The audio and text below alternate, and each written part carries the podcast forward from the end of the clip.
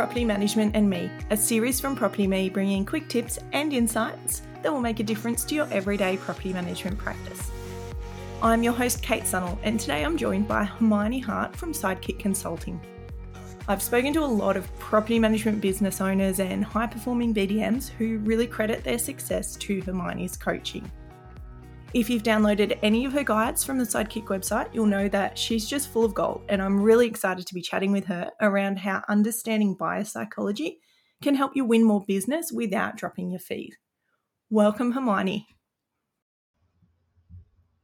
Hi, Kate. Thank you so much. What a beautiful introduction. I sound pretty good there. you do. You definitely have a lot of insight to offer. So, we are really excited to have you chatting here today there are a host of ways that agencies can determine the fees and the value that they provide for clients. I'd say the most typical being that they just match local area rates or they sort of sit somewhere in the middle. How does this concept vary from using buyer psychology to, I suppose, pitch value for the fees and uh, to influence how a client can see value for your services? Yes, like an agency usually chooses a set of fees, and I've had conversations with some startup business owners where it's literally, as you say, picking that number out of the air and doing what the other agencies are doing. Um, but there's definitely some businesses that want to be more of that premium end service and charge higher fees. And I feel that for that to be able to happen, it really is important to understand why why people buy and why investors would pay more to be able to then command those higher fees. So, a lot of agencies will work in the reverse. They'll think, what's our unique selling point? What's our value proposition? And how can we communicate that from the get go? But your perspective is just taking a moment to understand the problems and the pain points from the clients and then having the conversation centered around that. Yeah. So, the way I teach like selling and BDM and growth is it's a very consultative based approach. Um, so it's sort of called needs based selling. So let's say you have a lead, you've got a client that you're going out to see. Instead of just sitting down and pitching and telling them all the reasons why you're amazing, it's actually really taking that first part of that conversation into discovery mode. So it's asking it, it, several types of questions to really dig deeper to find out what do they need? Where are they at? What's important to them? What's been a problem or a pain point for them in the past? And then once you're able to identify what those pain points are, what their frustrations have been, and what they're really looking to achieve and what they really want, like then you can actually be really crafty in fine tuning your offering and your points of difference to specifically meet those needs. And then it's much easier a to convert but b to command that higher fee because you're showing them exactly how your service is going to meet their needs. Does that make sense? Sure. So what are some of the ways that you can try and determine what the client needs? Because i imagine it's not a one size fits all different landlords will have different experiences different things that they're concerned about different things that they're looking for in a property manager where do you start in trying to figure that out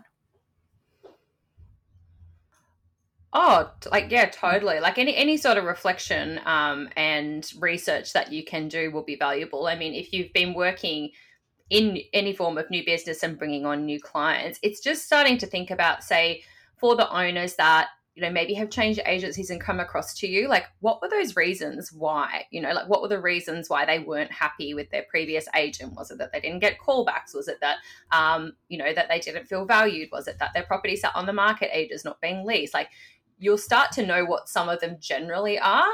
But again, it's asking that specific client because you're going to keep learning. There's going to be more things. You're going to be, wow, I didn't realize that was a reason why people changed agencies. Now I can not only bring that into my questioning and conversations, I can actually then pull that into my marketing and my social media to speak to those points um, when I'm marketing for new leads. Um, so definitely looking at um, what, why people have been coming to you um, and then for the people who are, you know, maybe not coming from another agency, it's really kind of trying to figure out for, for them, it's like, well, what would they be really trying to achieve? If they're wanting to get you to rent out their property, like what is it that they're ideally looking for? It's not about what marketing strategies you've got, it's about for that owner they want to get the best possible tenant in their property who's going to look after it. They're going to want to have the shortest amount of vacancy period that they can. Um, they're going to want to get the best possible rent for the marketplace, and like they're going to want someone who is just going to take care of all of that for them, so they don't have to stress or worry, and it's going to communicate with them. So it's like you can then look at that uh, that whole scenario as like what does the client actually want out of the outcomes of that versus what are the the features of what you're trying to sell so those are like yeah the, the outcomes and the benefits versus the features if that makes sense and honestly it's the more questions that you can ask and the more actively you can listen and learn like the better you'll actually get at selling like the more you can go right okay so from the questions I've just asked, what I'm hearing is that XYZ is really important to you. Is that right? Is there anything that I've missed? Oh, well, actually, this is important. Okay, great. Now I have a full, clear picture of exactly what's important to you. So if I can deliver that with our service, like, then would you be happy to go ahead and use us? Yeah, like that sounds great. You know, it's starting to like make them feel heard, make them feel understood, and um, help to solve their challenges and goals. Mm, that's a really great start for someone coming into listing presentations who really wants to refine that consultative approach. Let's switch to a different angle. Say you're in an agency and you want to be communicating your value to your current landlord in your portfolio.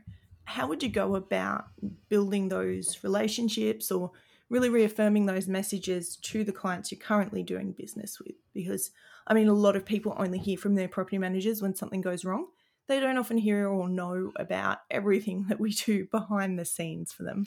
I know, which is so sad because property managers work so bloody hard. Um, but we're so busy doing the doing that we're not kind of like saying, hi, here's what I did this week, or here's what we've changed, or here's what we've improved. Um, so I think it's it's a really important point to consider because the market is very competitive. So if you know if a client of yours doesn't feel like you know they're really looked after and educated and valued, um, they might not be miserable, but they might just be in this like middle passive ground. And they're the ones that maybe if a cheaper option does come along, maybe they will go, oh, well, you know, it's cheaper over there. Can't really see the difference. So you can start to then, like, you can start to ascertain, wow, it actually is really important for us to be continually communicating the value of what we do. Um, and part of doing that is, you know, you can look at things like there's landlord newsletters and things like that, which are usually more educational. But you know, if you are doing any form of landlord newsletters and communication, try and look at well, how can we be communicating? What are the positive things that we've done to improve the service this month, as an example, so that they can see that you're constantly adding value. But really, at the end of the day, it, it comes down to the communication, the relationships, taking that consultative based approach like listening to your clients making them feel heard because that that relationship is like that's the little the bow that keeps them there.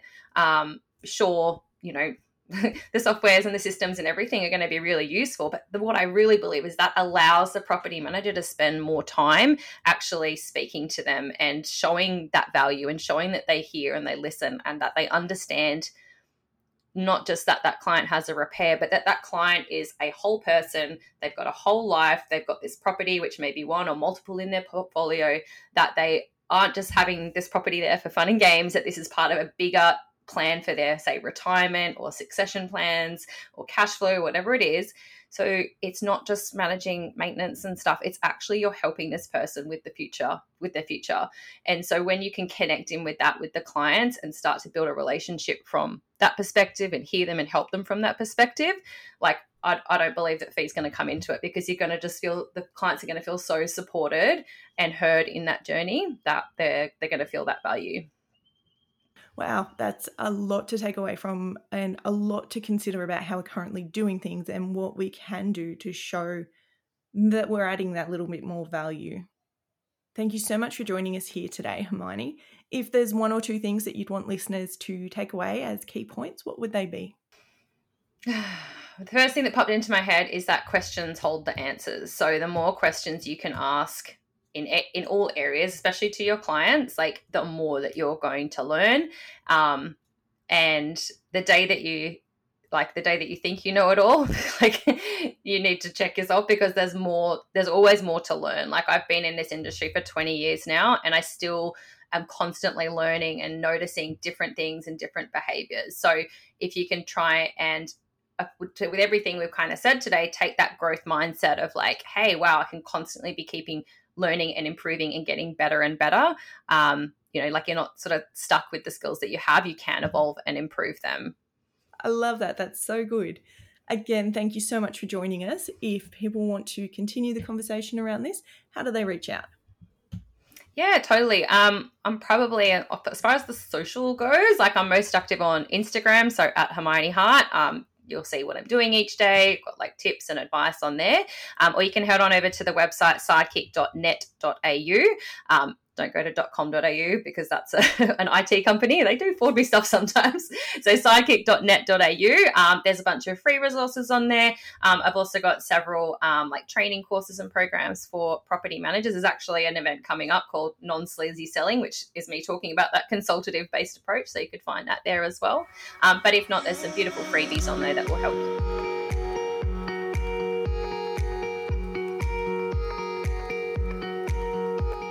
Thanks for tuning into our podcast, Property Management and Me. Here at PropertyMe, we're really passionate about putting these insights into practice. So if you head to our website, you can find resources from today's episode to get started.